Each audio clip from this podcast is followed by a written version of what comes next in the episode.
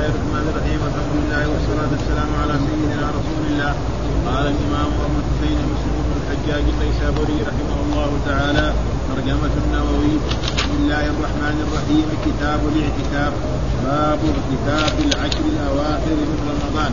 قال وحدثنا محمد بن مهران الرازي. قال حدثنا حاتم بن إسماعيل عن موسى بن عقبة عن نافع عن ابن عمر رضي الله عنهما أن النبي صلى الله عليه وسلم كان يعتكف في العشر الأواخر من رمضان.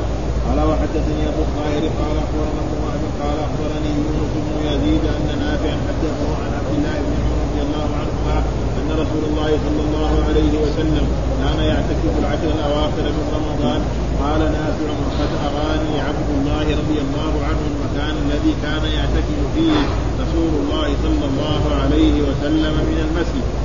قال وحدثنا سهل بن عثمان قال حدثنا عقبة بن خالد السكوني عن عبيد الله بن عمر عن عبد الرحمن بن عن أبيه عن عائشة رضي الله عنها قالت كان رسول الله صلى الله عليه وسلم يعتكف العشر الأواخر من رمضان. قال وحدثنا يحيى بن يحيى قال أخبرنا أبو معاوية.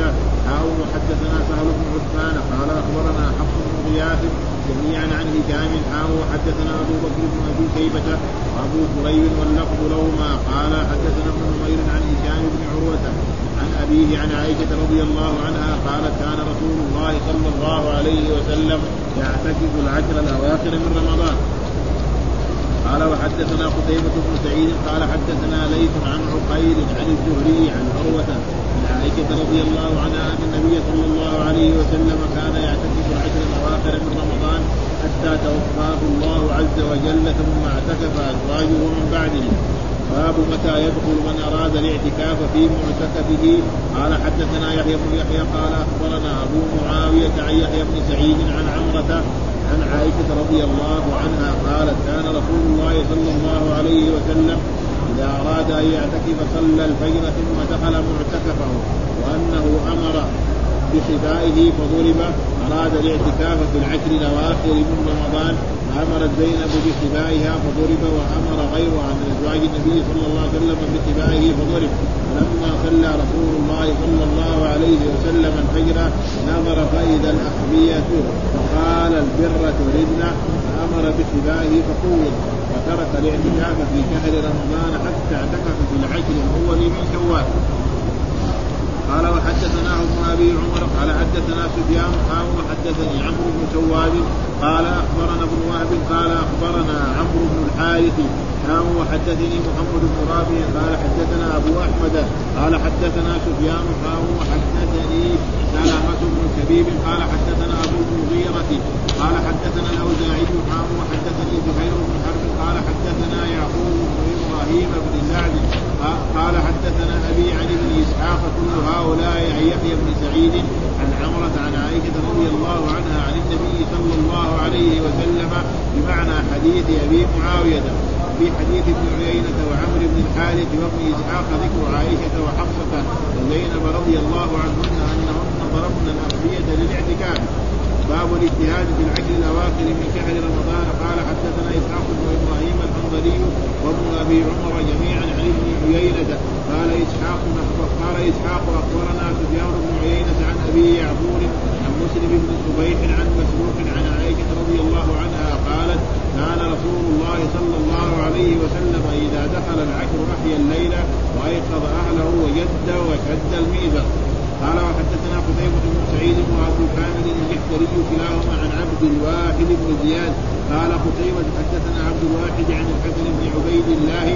قال سمعت إبراهيم يقول سمعت أسود بن يزيد يقول قالت عائشة رضي الله عنها كان رسول الله صلى الله عليه وسلم يجتهد في العشر الأواخر ما لا يجتهد في غيره. باب صوم عشر ذي الحجة. قال حدثنا أبو بكر بن أبي شيبه وأبو كريم وإسحاق. قال إسحاق أخبرنا وقال الآخران حدثنا أبو معاوية عن الأعمش عن إبراهيم عن الأسود عن عائشة رضي الله عنها قالت ما رأيت رسول الله صلى الله عليه وسلم قائما في العشر قط قال وحدثني أبو بكر بن نافع العبدي. قال حدثنا عبد الرحمن. قال حدثنا سفيان عن الأعمش عن إبراهيم عن الأسود عن عائشة رضي الله عنها أن النبي صلى الله عليه وسلم لم يفهم العشر. أعوذ بالله من الشيطان الرجيم. بسم الله الرحمن الرحيم. الحمد لله رب العالمين والصلاة والسلام على سيدنا ونبينا محمد وعلى آله وصحبه وسلم أجمعين. قال الإمام الحافظ أبو الحسين مسلم بن الحجاج القشيري النسابوري رحمه الله تعالى والكتاب كتاب الاعتكاف وكذلك الترجمة هي كتاب الاعتكاف وكتاب مصدر هذا. آه كتب يكتب كتابا ولكن ليس المراد المصدر إنما المراد به اسم مفعول. يعني هذا مكتوب تجمع فيه الأحاديث الواردة عن رسول الله صلى الله عليه وسلم. ها آه فالمصدر ليس المراد إنما المراد اسمه يعني هذا مكتوب تجمع فيه الأحاديث الواردة عن ومعنى الكتابة هو الجمع. ومن ذلك العرب تقول تكتب بنو فلان بمعنى تجمع بعضهم على بعض. والكتابه هي بهذا المعنى. نبغى نكتب مثلا آه مثلا محمد أو بكر نجمع الميم مع الحاء مع الميم مع الدال فنكتب محمد. وإذا أردنا أن نكتب مثلا محمد مجتهد نجمع كذلك هذه ويصير جملة. فهذا معنى. فكذلك العلماء أتوا بهذه الأشياء كتاب ها الاعتكاف كأنه مستقل مع أنه كتاب الاعتكاف من جملة كتاب الصيام. ها لكن هنا قال كتاب. وهناك في النسخ مختلفة. أنا النسخة عندي كتاب الاعتكاف ما في إيه؟ الاعتكاف في العشر الأواخر. نسختي اللي عندنا نحن ما عندنا. ها فالنسخ الآن يعني فيها. وثم بعد ذلك معنى الاعتكاف إيش هو؟ الاعتكاف أصله في اللغة الحبس والمكث واللزوم. هذا معنى الاعتكاف. ها عبس هم الذين يصدقوا عن والهدي معكوفا. والهدي معكوفا إيش معنى؟ محبوس. فإن أصحاب رسول الله خرجوا في عام الحديبية إلى مكة للعمرة مع رسول الله صلى الله عليه وسلم وكانوا 1400 فلما وصلوا إلى مكة صدتهم قريش. حتى بعد ذلك اتفق الرسول صلى الله عليه وسلم على أنه في ذلك العام لا يعتمر وفي العام الثاني يعتمر ويمكث ثلاثة أيام في مكة وسمى معكم يعني محبوسا. فاذا الاعتكاف هو إيه؟ حبسه نعم والمكث واللزوم في الشرع. وفي الشرع هو إيه؟ لزوم المسجد لطاعة الله سبحانه وتعالى. أن يلزم المسجد الإنسان وهنا فسروا بهذا المقصود في المسجد من شخص مخصوص آه بصفة مخصوصة. هذا. آه المسجد يعني من شخص مخصوص. من الشخص المخصوص يكون مسلم. آه حتى المرأة جائز. يعني الاعتكاف حتى للمرأة يجوز أن تعتكف وأن يكون في مسجد جامع. آه لا يقول مسجد مثلا مسجد بيته لأن الإنسان له مسجد في بيته يصلي فيه. فلا بد أن يكون مسجد وأن يكون مسجد جامع تقام فيه الصلوات الخمس ويقام فيه الجمعة. عشان لا يخرج من ذلك المسجد إلى مسجد آخر للجمعة. ها يروح يعتكف في مسجد ثم لما يجي الجمعة يروح إلى مسجد آخر. فهو من أول يبغى يعتكف يعتكف في مسجد جامع تجمع فيه الصلوات الخمس وكذلك تجمع فيه الجمعة فيصلي في ذلك حتى تنتهي وهو سنة إلا إذا نذره الإنسان. يعني الاعتكاف سنة. لأن رسول الله صلى الله عليه وسلم كان يعتكف ولم يكن يعتكف أصحاب رسول الله صلى الله عليه وسلم كلهم فإذا الاعتكاف هو هذا يعني لزوم المسجد لطاعة الله سبحانه وتعالى في زمن مخصوص وهل يلزم من الاعتكاف الصيام؟ الجواب كثير من العلماء كالإمام مالك رحمه الله تعالى والإمام أبو حنيفة يروا أنه لا بد من من الصيام. وغيره يروا أنه لا يلزم من ذلك الصيام. وقد ثبت في أحاديث عن رسول الله عن عمر بن الخطاب رضي الله تعالى عنه قال للرسول صلى الله عليه وسلم إني نذرت أن أعتكف ليلة في المسجد الحرام. فقال له الرسول اوفي بنذرك ومعلوم الليل ما هو وقت صيام. فهم من ذلك. وبعضهم يرى أن الاعتكاف لا يلزم من ذلك أن يكون له مده معلومه ها؟ ولذلك شوف مكتوب على أبواب المسجد يعني البناية التي بناها عبد المجيد. يعني نويت سنه يعني لو يبغى يمكث ساعة أو ساعتين حتى بعض الأئمة يرون ذلك. الإمام الشافعي وبعض الشافعية يرون ذلك. يعني يبغى يقعد ساعة في المسجد يقول نويت الاعتكاف فيؤجر على ذلك. ها؟ ها؟ هذا. فهذا معناه كتاب الاعتكاف معناه مكتوب تذكر فيه الأحاديث الواردة في الاعتكاف، إيش الاعتكاف؟ الاعتكاف في اللغة العربية هو الحبس والمكث واللزوم، وفي الشرع المكث في المسجد من شخص مخصوص بصفة مخصوصة، ويسمى الاعتكاف ويسمى مجاور. ها يسمى إيه؟ مجاورة في وهو سنة ليس بواجب إلا إذا كان نذره الإنسان، فواحد قال لله علي أن أعتكف في مسجد رسول الله صلى الله عليه وسلم، وهناك من العلماء من يرى أن الاعتكاف لا يكون إلا في المساجد الثلاث، والصحيح لا. ها؟ يعني مسجد الحرام ومسجد المدينة ومسجد أما في غيرها لا يصح. والصحيح أنه جائز في كل مكان و, و... وأنتم عاكفون في المساجد إلى غير ذلك. ف... ف... إيش الدليل على ذلك؟ هذه الأحاديث الذي ساقها الإمام مسلم. قال حدثنا محمد بن مهران الرازي حدثنا حاتم بن إسماعيل عن موسى بن عقبة عن نافع عن ابن عمر رضي الله تعالى عنهما أن النبي كان يعتكف في العشر الأواخر من رمضان. وهناك بعض من العلماء يرى أن كان إذا جاءت مع أعمال الرسول معناها إيه؟ المداوم. ومعلوم أن رسول الله صلى الله عليه وسلم كم صام؟ تسع رمضانات صامها فيمكن كأنه صامها كلها اعتكف فيها أو اعتكف جزءا منها لأنه في الأول كان اعتكف الرسول صلى الله عليه وسلم يعني العشر الأوائل من رمضان ثم الأوسط ثم بعد ذلك. وثبت في حديث أنه اعتكف إيه؟ يعني العشر الأول من شوال. فاذا كذلك فمعنى كأنه يفهم من ذلك الملازمة. يعني بعض العلماء يقول مثل هذه الأحاديث يعني الرسول كان يعتكف في كل سنة أو في أكثر السنوات. العشر الأواخر وهذا فيه دليل على مشروعية الاعتكاف في العشر الأواخر من رمضان ومعلوم أنه لما يكون في رمضان يكون صائما. فاذا هل الصيام شرط في الاعتكاف الجواب بعض العلماء يرى أنه شرط. ها وهو ذلك الإمام مالك رحمه الله تعالى والإمام أبو حنيفة وغيرهم يرى أنه ليس بشرط. ها وحدثنا أبو الطاهر أخبرنا ابن وهب أخبرني يونس بن يزيد أن نافعا حدثنا عن عبد الله بن عمر انه نافع مولى لعبد الله أن رسول الله صلى الله عليه وسلم كان يعتكف العشر الأواخر. قال نافع وقد أراني عبد الله رضي الله تعالى عنه المكان الذي كان يعتكف فيه رسول الله صلى الله عليه وسلم مسجد رسول الله معروف وهو نشأ في المدينة وتربى في المدينة فيعرف فقال له هذا المحل الذي كان يعتكف فيه رسول الله صلى الله عليه وسلم. ونقرأ الشيء الذي ذكره الإمام النووي. يقول في هو في اللغة الحبس والمكث واللزوم وفي الشرع المكث في المسجد من شخص مخصوص بصفة مخصوصة. يكون إيه؟ مسلم. نعم ويسمى الاعتكاف جوارا. ومنه الأحاديث الصحيحة من حديث عائشة في أوائل الاعتكاف. من صحيح البخاري قالت كان النبي صلى الله عليه وسلم يصغي إلي رأسه وهو مجاور. يعني يدخل رأسه إلى إلى حجرة عائشة وهو مجاور فهي تسرح إيه؟ شعر رسول الله فأرجله. إيش معنى الترجيل؟ معناه تسريح الشعر وأنا حائض ها؟ ولذلك مرة من المرات لما قال الرسول صلى الله عليه وسلم ناوليني يعني ما يكون مثل السجادة. فقال اني حائض فقال ليست حيضتك في إيه؟ في يدك. الحيض في إيه؟ في مكان الحيض وهو في الفرج. فلا يلزم من ذلك. حائض وذكر مسلم الأحاديث في اعتكاف النبي صلى الله عليه وسلم واكثرها كثير جاب أحاديث من رمضان في العشر الأول من شوال ففيها استحباب الاعتكاف وتأكيد استحبابه في العشر الأواخر من رمضان وقد أجمع المسلمون على استحبابه وأنه ليس بواجب.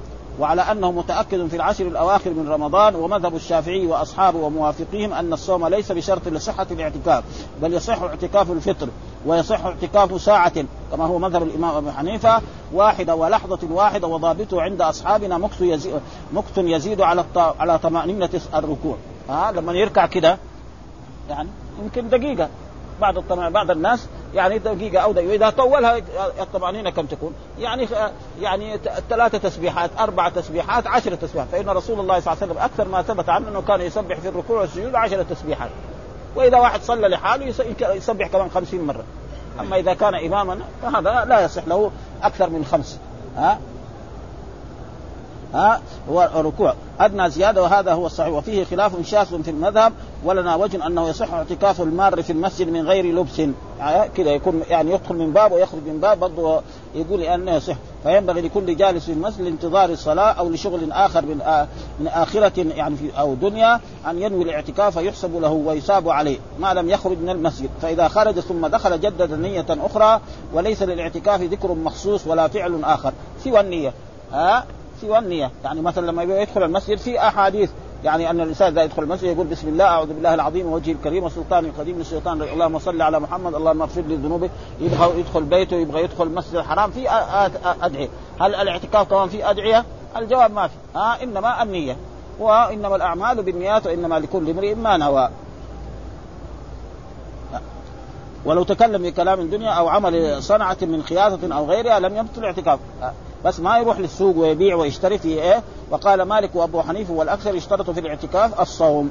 كده يقولوا إيه؟ وكون اشترط الصوم هذا الحديث حديث عمر بن الخطاب رضي الله تعالى عنه أنه قال إني نذرت أن أعتكف ليلة في المسجد الحرام فقال له الرسول أوفي بنذرك. ففهم من ذلك أن شرط يعني لا يشترط في الاعتكاف وإن كان هؤلاء قالوا ذلك إنما رسول الله صلى الله عليه وسلم ما ما اعتكف إلا وهو صائم.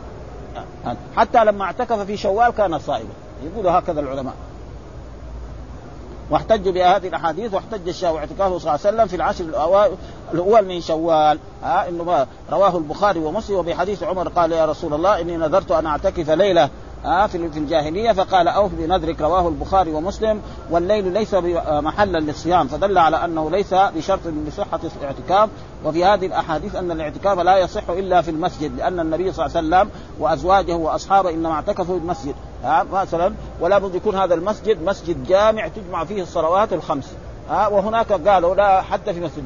مثلا مرأة لها أن تنوي الاعتكاف في مسجدها الذي تصلي في بيته معلوم أن النساء في كل عصر يعني بيتها غرفة أو غرفتين لها محل تصلي فيه. وكذلك الرجل مثلا إذا كان يصلي في الليل تجد له مكان يصلي فيه. فلا بد أن المسجد يكون إيه؟ المسجد إيه؟ المعروف المسجد ويكون كذلك مسجد تجمع فيه الصلوات الخمس ويجمع فيه وتصلى فيه الجمعة. فهذا الذي يصح فيه الاعتكاف. وإنما اعتقد المسجد مع المشقة في ملازمته فلو جاز في البيت لفعلوه. أه ولو مرت لا سيما النساء لأن حاجتهن إليهن في البيوت أكثر. وهذا الذي ذكرناه من اختصاصه بالمسجد وأنه لا يصح في غيره. هو مذهب مالك والشافعي وأحمد وداوود والجمهور. سواء الرجل والمرأة. حتى المرأة لازم تعتكف. وقال أبو حنيفة يصح اعتكاف المرأة في مسجد بيتها. وهو الموضع المهيأ من إيه؟ من بيتها لصلاتها قال ولا يجوز للرجل في مسجد بيته. آه كمذهب أبي حنيفة قول قديم للشافعي ضعيف. عنده. وجوزه بعض أصحاب مالك وبعض أصحاب الشافعي للمرأة والرجل في مسجد بيتها. هذا ما ما, يصح هذا آه قال أحمد يختص بمسجد تقام الجماعة الراتبة. وقال أبو حنيفة نعم يختص بالمسجد تصلى فيه الصلوات كلها وقال الزهري يختص بالجامع الذي تصلى فيه صلاة الجمعة. لأنه لو اعتكف في مسجد ما تصلى فيه صلاة الجمعة. بعد ذلك إذا جاء ولا بأس كذلك المعتكف أن يخرج لحاجته. فإذا كان مثلا يعني له حاجة نعم يعني بيت يذهب ويقضي حاجته البول والغائط أو الوضوء فلا بأس بذلك يذهب لذلك. وكذلك إذا كان ما عنده أحد يخدمه آه له أن يذهب إلى بيته ويأخذ طعامه ويجي يأكل في المسجد. ما في شيء ما هو ممنوع. لأنه ثبت أن الرسول كان يدخل إيه؟ لبيته لحاجته. والحاجة معناه البول والغائط وما أشبه ذلك. ف وقال الزهري يختص بالجامع الذي تقام فيه الجمعة ونقل ونقلوا عن حذيفة بن يمان اختصاصه بالمساجد الثلاثة. والصحيح لا. ها المساجد الثلاثة بعد المسجد الحرام ومسجد المدينة ومسجد والصحيح أي مسجد تقام فيه الجماعة والجمعة فيصح وأجمع على أنه لا حد لأكثر الاعتكاف والله أعلم. ما في يعني الرسول كان يعتكف عشرة أيام. لا نعم أيام. ها ولا يلزم من ذلك فإذا واحد اعتكف شهرا ما في شيء ما نقول شيء ها يعني إنه ممنوع. وإذا أراد أن يعتكف صلى الفجر ثم دخل معتكفا. يعني اختلف متى يعني يبتدئ الاعتكاف بعد صلاة الفجر وهناك من يرى قبل غروب الشمس. وهذه مسألة خلاف. فبعضهم يرى هكذا والصحيح أنه تقريبا يعني قبل طلوع قبل غروب الشمس يكون يكون أقوى هذا. يكون من إيه؟ من أول ليلة 21 وحدثنا سهل بن عثمان حدثنا عقبة بن خالد عن عبيد الله بن عمر عن عبد الرحمن بن القاسم عن أبيه وهو محمد القاسم عن عائشة قال قال كان رسول الله يعتكف العشر الأواخر من رمضان. وحدثنا يحيى بن يحيى أخبرنا أبو معاوية حول الإسناد وقال حدثنا سهل بن عثمان أخبرنا حفص بن غياث جميعا عن هشام حول الإسناد وقال حدثنا أبو بكر بن أبي شيبة وأبو كريب واللفظ لهما قال حدثنا ابن نمير عن هشام بن عروة عن أبيه عن عائشة كل الأحاديث عن عائشة قالت كان رسول الله صلى الله عليه وسلم يعتكف العشر الأواخر. من رمضان. وثبت في أحاديث قرأناها كان فيها أنه اعتكف العشر الاوائل يظنها ليلة القدر ثم بعد ذلك الأوسط ثم بعد أوحي إليه انها في العشر الأواخر فأمر أصحابه الذين اعتكفوا معه في العشر الاوائل والعشر الوسط أن يثبتوا في اعتكاف ولا يخرج من المسجد حتى يعتكفوا العشر الأواخر لأن الرسول نعم جاءه الوحي بأن ليلة القدر تكون في العشر الأواخر لا تكون في في العشر الأول ولا في العشر وحدثنا كذلك قتيبة بن سعيد حدثنا ليس عن عقيل عن الزهري عن عروة عن عائشة رضي الله تعالى عنها أن النبي صلى الله عليه وسلم كان يعتكف العشر الأواخر من رمضان حتى توفاه الله عز وجل ثم اعتكف أزواجه بعد. ليش يعتكف أزواجه عشان يثبت أنه ما هو منسوخ. هذا فائدة ها؟ لأنه لو كان منسوخ ما يعتكف أزواجه ولا أصحابه. هذا. ما وإلا خلاص إذا اعتكف الرسول خلاص أصبح لكن لما نعطف مثل هذه الأشياء عشان يفيد إيه؟ إنه غير منسوخ. لأنه لو كان منسوخ خلاص بعد ذلك ما يعت ما وقال كذلك حدثنا يحيى بن يحيى أخبرنا أبو معاوية عن يحيى بن سعيد عن عمرة عن عائشة وهذه كانت ملازمة لعائشة رضي الله تعالى عنها. قالت كان رسول الله إذا أراد أن يعتكف صلى الفجر ثم دخل معتكفة. وأنه آه, آه كان كذا يدخل وهناك من يرى أنه بعد إيه؟ قبل غروب الشمس. وهذا تقريبا يعني وانقطع فيه وتخ... وبعضهم يقول إنه دخل قبل إيه؟ قبل غروب الشمس ولكن دخوله إلى محل المعتكف كان بعد طلوع الفجر. مثلا يمكن بعد صلاة الفجر يعني المعتكف يرتاح. يمكن ينام لأنه كان في الليل يصلي. وبعضهم يرى أنه والظاهر إنه لا خلاف يعني كله جائز. احتج به من يقول يبدأ الاعتكاف من أول النهار. به. وبه قال الأوزاعي والثوري والليثي اعلى وقال مالك وأبو حنيفة والشافعي وأحمد يدخل فيه قبل غروب الشمس إذا أراد اعتكاف شهرا أو اعتكاف عشر. وأول الحديث على أنه دخل المعتكف وانقطع فيه وتخلى بنفسه بعد صلاة الصبح. يعني إيه قبل والظاهر إنه هذا أقوى. يعني يبغى يعتكف هذه الليلة يكون إيه قبل غروب الشمس يدخل المسجد وينوي الاعتكاف وبعد ذلك يكون له مثلا مكان أو خيمة أو هذا أو خباء. فيدخل فيه بعد صلاة الفجر فلا بأس بذلك. آه وأنه أمر بخبائه، الخباء معناه يعني مثل الخيمة، يعني محل إيه مخصوص للانسان ينام فيه ويرتاح فيه ويأكل فيه، نعم، ويجلس مثلا زوجته أو شيء، فإن رسول الله صلى الله عليه وسلم كان بعض النساء يزورنه وهو معتكف، ها آه وقد حصل ذلك في بعض الأحيان إن الرسول زارته آه صفية فقاموا إيه ومشى معها حتى قرب من بيتها، فمر بعض الصحابة رضوان الله تعالى عليهم فقال لهم إنها صفية. ها ليه؟ عشان لا يقول الصحابي هذا طب الرسول ده واقف مع مين؟ المرأة إيش شكلها هذه؟ أجنبية؟ فإذا ظن هذا إنها أجنبية في داهية يروح يرتد يمكن عن الإسلام خلاص ها؟ ها؟ إذا كان يظن في الرسول هذا يعني معناه يرتد عن الإسلام فلذلك الرسول عشان لأن الشيطان يجري مجرى الدم يجي شيطان يوسوس له يقول له هذا طيب محمد بن عبد الله الذي كل الناس واقف مع مرأة مين هذه المرأة؟ إيش لها؟ إيش له علاقة بها؟ فيروح في داهية يعني فلذلك الرسول قال له ترى ترى يا أيها الإنسان ترى يعرف إنها إيه صفية، صفية معروفة عندهم إنها زوجة رسول الله صلى الله عليه وسلم، ولذلك الإنسان لا يدخل في محلات الشبهة ومحلات هذا. ها فخباء قال أراد من رمضان ثم بعد ذلك وانه أمر بخبائه فضرب يعني إيه هيئ له فضرب أراد الاعتكاف العشر الأواخر فأمرت زينب بخبائها بعد أن شاورت رسول الله صلى الله عليه وسلم يعني مو بس بمخها كذا شاورت أنها تريد أن تعتكف ففهم من ذلك أن المرأة كذلك لها أن تعتكف ها فضرب وأمر غيرها من أزواج النبي صلى الله عليه وسلم بخبائه فضرب فلما صلى رسول الله صلى الله عليه وسلم فجر نظر فإذا الأخبية فقال آل بر تريدنا؟ ها؟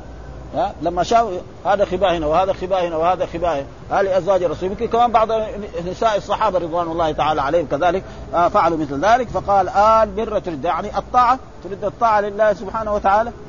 هذا يعني يعني ما هو كذلك. ها؟ أو مثلا تريدنا إيه؟ أن تجالسنا الرسول. يعني تكون إيه؟ مع رسول الله صلى الله عليه وسلم دائما حتى كمان في الاعتكاف معه. ها؟ فلذلك الرسول أمر بإيه؟ بخبائه. فنقض ازيل ثم أمر كذلك بخبائهن كذلك. فالرسول كأنه اتهم إنهم يريدنا إيه؟ يعني ما يريدنا الطاعة إنما يريدنا إما مجالسة الرسول صلى الله عليه وسلم حتى في الاعتكاف أو مثلا يظهر للناس ومعلوم أن يعني الرياء محبط للعمل. ذلك. فقال آل بر يعني إيه؟ ومعلوم أن البر إيه؟ اسم جامع لكل خصال الخير. هذا البر يعني في القرآن وفي السنة وفي البر مثل ما قال ليس البر أن تولوا وجوهكم قبل المشرق والمغرب ولكن البر إيه؟ من آمن بالله واليوم الآخر والملائكة والكتاب والنبيين وآتى المال على حبه ذوي القربى واليتامى والمساكين وابن السبيل والسائلين وفي الرقاب وأقام الصلاة وآتى الزكاة والمهم فالاعتكاف من جملتها فلذلك يعني فأمر بخبائه فقوض يعني أزيل. وترك الاعتكاف في شهر رمضان حتى اعتكف في العشر الأوائل من شوال. والذي يظهر من كلام العلماء أنه كذلك في شوال كان صائما. ها ترك في هذا. وحدثنا ابن عمرو حدثنا سفيان حول الإسناد أو حاوى قال حدثني عمرو بن سواد أخبرنا ابن وهب أخبرنا عمرو بن الحارث حول الإسناد وقال حدثنا محمد بن نافع حدثنا أبو أحمد حدثنا سفيان وحول الإسناد وقال حدثنا سلمة بن شبيب حدثنا أبو المغيرة حدثنا الأوزاعي حول الإسناد وقال حدثنا زهير بن حرب حدثنا نعم يعقوب بن إبراهيم بن سعد حدثنا أبي عن أبي إسحاق كل هؤلاء عن يحيى بن سعيد عن عمرة عن عائشة رضي الله عن النبي صلى الله عليه وسلم بمعنى حديث أبي معاوية وفي حديث ابن عيينة وعمرو بن الحارث وابن إسحاق آه ذكر عائشة وحفصة وزينب الذين يعني كان لهم خباء كذلك إيه عائشة وحفصة وزينب. ها زينب بنت جحش رضي الله عنهن إنهن ضربن الاخبيه للاعتكاف فهذا دليل على أن كما أن للرجال يجوز لهم الاعتكاف فكذلك النساء يجوز لهم الاعتكاف. ولازم الاعتكاف كذلك الاعتكاف الذي ظهر لنا في السنوات الأخيرة هذه وهذا ما هو اعتكاف صحيح يعني؟ ها يعني يعني في ناس يعني في مروح يعني الآن موجود في هذه هنا في المملكة العربية السعودية في المدينة وفي مكة ناس يجوا من باكستان. نعم ويجوا من بلاد بعيدة ويجوا يعتكفوا في المسجد النبوي أو في المسجد الحرام. ها لكن الشيء الذي أنا يعني شخص معتكف في المسجد يصلي عند باب عمر بن الخطاب. هذا ما يعني ما يصير. يعني أنت معتكف في المسجد 24 ساعة أنت في المسجد. هذا نعم ما أقول له روح صلي في الروضة. بس تقدم خلاص. ها؟ مو لازم يصلي عند باب عمر بن الخطاب. فإذا صلى عند باب عمر بن الخطاب يعني هو غير المعتكفين سوا يمكن بعض الناس يجوا يحصلوا قدام. فيكون إيه وكذلك ما يكون طول النهار نايم ها أو يجوا جماعة ويقعد يتحدث معهم يشتغل بإيه؟ بالطاعة مرة يقرأ القرآن، مرة يصلي نوافل، مرة كذا، هذا الاعتكاف الصحيح. ف أو كذلك واذا كذلك إذا كان له عمل رسمي، مثلا موظف، ما ليس له أن يعتكف يترك العمل الرسمي الذي يأخذ عليه راتب ويعتكف. هذا ما يصح، ها؟ نرى كذلك بعض الناس يقول لك لا أنا نعم إذا عنده إجازة يتفضل. مثلا أخذ إجازة من إيه؟ من مرجعه يعتكف أما يكون عنده هذا يقول لا أنا أبغى أعتكف. هذا تقريبا ما هو صحيح يعني فيما يظهر. ليه؟ لأنه هذا إيه؟ هو خادم للدولة فلازم بياخذ راتب فليس له أن ويكون كمان يجتهد في الطاعة وفي العبادة. ها مرة يصلي مرة يذكر الله مرة يقرأ القرآن مرة يرتاح. ليس معناه إنه ما ينام. ابدا. ثم بعد ذلك ذكر ترجمة. نعم. قال العلماء فلو أذن لها لو منع بعد ذلك يعني لو أذن لها فيه خلاف للعلماء فعند الشافعي وأحمد وداود منع زوجته ومملوكه وإخراجها من اعتكاف التطوع. ومعلوم أن أن الاعتكاف أما إذا كان نذر لا. ها فلازم إيه؟ يغلق. مثلا إذا قال نذر نذرت زوجته أن تعتكف يوما أو يومين أو هذا ف وجوز أبو حنيفة إخراج المملوك دون الزوجة. ثم ذكر باب الاجتهاد في العشر الأواخر من شهر رمضان. وثبت أن في أحاديث عن رسول الله صلى الله عليه وسلم أن الرسول كان إذا دخلت العشر نعم أحيا ليلة وأيقظ أهله وشد المئزر. فمثلا كان يعني في في عشر الأوائل والعشر الأوسط كان يصلي مثلا ركعات أربع ركعات أو ثمانية أو عشرة فلا بأس أن يزيدها. كان يقرأ مثلا من القرآن جزءا أو جزئين فيكون يزيدها آه كان يفعل كذا من اعمال الخير يذكر الله ويسبح الله ويهلل ويسبح ويصلي على رسول الله صلى الله عليه وسلم ساعة ساعة. والآن يخليها ساعات. وهكذا فيكون إيه وهذا معناه يعني تقريبا باب الاجتهاد في العشر الأواخر من شهر رمضان لأن الرسول كان إذا دخلت العشر الأواخر قال أيقظ أهله ها أيقظ أهله وعائشه ان يصلوا معه وجد وشد المئزر وجاء في أحاديث أن الرسول أجود ما يكون وكان أجود ما يكون في رمضان حين يلقاه جبريل نعم فيدارسه القرآن. حتى أن في آخر سنة من سنوات توفي فيها الرسول صلى الله عليه وسلم في السنة العاشرة. يعني كان جبريل دارس الرسول يعني مرتين مرة القرآن على مع رسول الله صلى الله عليه وسلم جبريل. فمعنى باب الاجتهاد في العشر الأواخر من شهر رمضان و والحديث هو هذا. حدثنا إسحاق بن إبراهيم الحنظلي وابن عمر جميعا عن عن ابن عيينة قال إسحاق أخبرنا سفيان بن عيينة عن أبي يعفور عن مسلم بن صبيح عن مسروق عن عائشة رضي الله تعالى عنها قالت كان رسول الله إذا دخل العشر أحيا الليل. ها؟ أحيا الليل معناه بالطاعة والعبادة والنوافل وأيقظ أهله. وجد وشد المئذر. وشد المئذر إما شد المئذر معناه الإنسان إذا اهتم بشيء يعني يربط نفسه كذا أو شد المئذر امتنع عن اتصال بالنساء. ومعلوم أن المعتكف ها؟ ما يباشر الزوج ها؟ النساء ابدا. وهذا قد يكون معنويا وقد يكون إيه؟ يعني مجازي وقد يكون معنوي شد المئذر معناه اجتهاد. مثلا الإنسان إذا يبغى يحمل شيء لازم إيه؟ يربط نفسه كذا فهذا تقريبا بمعنى وشد المئذر. قال اختلف العلماء في معنى شد المئزر فقيل هو الاجتهاد في العبادات وزيادة على عادته صلى الله عليه وسلم في غيره. ومعناه التشمير في العبادات يقال شددت لهذا الأمر مئزري أي تشمرت له وتفرغت له وقيل هو كناية عن اعتزال النساء للاشتغال بالعبادات. ومعلوم أن المعتكف لا يجامع ولا وقوله أحيا الليل. أما الصائم له في الليل أن يجامع. ها؟ هذا. وحل لكم ليلة الصيام. الرفث إلى نسائكم. هن لباس لكم وأنتم لباس لهن. علم الله أنكم كنتم تختانون أنفسكم فتاب عليكم وعفى عنكم. فالآن باشروهن وابتغوا ما كتب الله لكم وكلوا واشربوا حتى يتبين لكم الخيط الأبيض من الخيط الأسود من الفجر. ثم أتموا الصيام إلى الليل. ها؟ وأيقظ آل وجه. وحدثنا قتيبة بن سعيد وأبو كامل الجحدري كلاهما عن عبد الواحد ابن زياد قال قتيبة حدثنا عبد الواحد عن الحسن بن عبيد الله قال سمعت إبراهيم يقول سمعت الأسود بن يزيد قال يقول قالت كان رسول الله يجتهد في العشر ما لا يجتهد في غيره. فهذا معناه إنه كان مثلا كان يصلي يمكن معلوم من من هدي رسول الله إنه كان يصلي ما يزيد في رمضان ولا في غيره عن أحد عشر ركعة يمكن كان يزيد في تلك الأيام أو يزيد في القراءة. على كل حال وكان كذلك يذكر يقرأ القرآن فيزيد هذا تقريبا هو معنى أيقظهم للصلاة في الليل وجد في العبادة زيادة عن العادة ففي الحديث أنه يستحب أن يزاد من العبادات في العشر الأواخر واستحباب إحياء لياليه بالعبادات وأما قول أصحابه يكره قيام الليل كله فمعناه الدوام عليه. يعني لو واحدة ليلة من العشر قامها كلها يمكن ولم يقولوا بكراهة ليلة أو ليلتين والعشر ولهذا اتفقوا على استحباب استحباب إحياء ليلتي العيد وغير ذلك والمئزر بكسر الميم هو الازار والحديث الثاني برضه مثل ذلك قال حدثنا أبو بكر بن شيبة وأبو كريب آه هذا في إيه؟ في العشر الأواخر في عشر ذي الحجة. وعشر ذي الحجة كذلك جاء في أحاديث عن رسول الله صلى الله عليه وسلم الحث والترغيب في صيامها. وأنها فيها أجر عظيم وجاء في أحاديث عن رسول الله صلى الله عليه وسلم منها أن الرسول صلى الله عليه وسلم إنه يعني العمل في في العشر الأوائل من شهر ذي الحجة من أول ذي الحجة إلى يوم تسعة. هذا يشرع صيامها.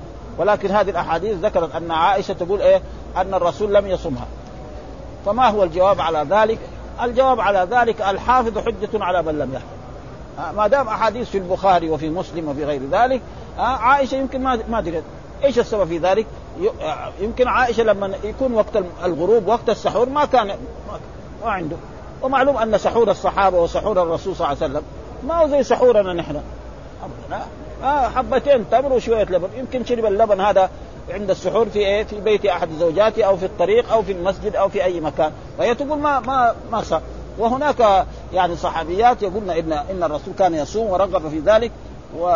فلأجل ذلك الحافظ حجة على من لم يحفظ. قاعدة. أو هي نسيت.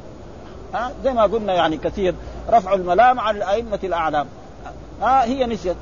ف... ف... والأحاديث هذه تقول هي ما رأت الرسول يصوم قط في العشر. مع أن الرسول أمر جاء رجل فقال يعني ما من أيام العمل الصالح فيهن من أيام العشر. فقالوا ولا الجهاد يا رسول الله قال ولا الجهاد في سبيل إلا رجل خرج بماله ونفسه ولم يرجع بشيء. هذا له هذا الأجر ها؟ رجل خرج بنفسه وبماله وعاد هناك قتل شهيدا. فهذا نعم هذا أفضل. وأما فالعمل الصالح في هذه الأيام العشر فيكون صائم ويذكر الله ويستغفر ويهلل ويسبح. وكان أصحاب رسول الله صلى الله عليه وسلم يخرجون في العشر ذي الحجة هذه يكبرون ويكبر الناس بتكبيرهم. مع أن الناس في مثلا عندنا في المملكة يكون مشتغلين بالحجاج. ها؟ شراء. ها؟ فلو خصص ما في بأس. فإيش الدليل؟ قال حدثنا أبو بكر بن أبي شيبة وأبو كريب وإسحاق. قال إسحاق أخبرنا وقال الآخران حدثنا أبو معاوية عن الأعمش عن إبراهيم عن الأسود عن عائشة قالت ما رأيت رسول الله صلى الله عليه وسلم صائما في العشر قط. يقول ما رأت الرسول صائم في العشر قط. قط يعني ظرف لما مضى من الزمان. ها؟ يعني فيما مضى. هي جلست مع رسول الله كم؟ تسع سنوات. أو ثمانية سنوات لأن تزوجها الرسول في السنة الثانية من الهجرة دخل عليها فقط يعني فيما مضى. مدة ما كان الرسول مع رسول الله صلى الله عليه وسلم ومعلوم أن الرسول له تسع زوجات ها فلها ليلة هي. أو بعدين في الآخر صار لها ليلتين ليلة سوداء كمان. فالرسول يعني يكون إيه وقت السحور ووقت الإفطار عند غيرها في العشر هذه ما, ما ممكن. والحافظ حجة على من فيها تقول غيرها قال إن أن الرسول كان يصوم فيها قط وحدثنا أبو بكر بن نافع العبدي حدثنا عبد الرحمن حدثنا سفيان عن الأعمش عن إبراهيم عن الأسود عن عائشة أن النبي صلى الله عليه وسلم لم يصم العشر لم يصم العشر برضه ها؟ ولكن أحاديث أخرى أنها ثبت أن ومنها هذا الحديث أن رسول الله قال ما من أيام العمل الصالح فيهن أفضل منهن في هذه يعني العشر الأوائل من ذي الحجة فيتأول قول لم يصم عشر أنه لم يصمه نعم لعارض يا لم يصمه لعارض مرض أو سفر أو غيرهما ها يعني كان الرسول لعارض هي تقول مرة ومعلوم أن الرسول ما كان يعني يعني جلس عشر سنوات في المدينة. كل يوم كل شهر ذي الحجة مريض الرسول أو مسافر هذا كمان فيها صعوبة. فإذا هي نسيت يمكن ها, ها.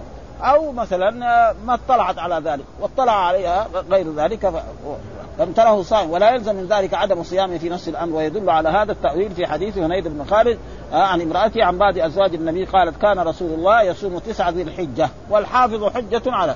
هذه ما روت أن أزواج الرسول أن الرسول كان يصوم تسعه من الحجة ويوم إيه؟ عاشوراء وثلاثة أيام من كل شهر والاثنين من الشهر والخميس. ها ودائما الحافظ حجة على من لم يحفظ فهي تقول ما صام الرسول وغيرها يقول صام الرسول فإذا نحن نأخذ بإيه؟ فيشرع لنا للمسلمين جميعا أنهم يصوموا هذه الأيام على وجه السنة. آه ليس على وجه الوجوب. ومثل ما أمر الرسول بصيام ثلاثة أيام من كل شهر وصيام يوم الاثنين وبين أن صيام يوم الاثنين يعني لأنه ولد الرسول فيه نعم وأنزل عليه فيه وبعث فيه رسول الله صلى الله عليه وسلم وأن يوم الخميس كما جاء في بعض الأحاديث الذي ما ما يعني ما تكون على شرط البخاري ومسلم ما مساقها أنها تعرض أعمال العباد على الله وأحب أن يعرض عملي وأنا صائم. فلذلك كان الرسول يأمر بذلك و وصيام كذلك يوم عرفة يكفر السنة الماضية والسنة المقبلة إلى غير ذلك من الايه من الأحاديث التي آه وهي تقول لم يصوموا قال هذا الحديث بما يوم كراهة صوم العشر والمراد بالعشر هنا الأيام التسعة وأما اليوم العاشر هذاك ما يصام. حرام هذاك وهذاك معروف.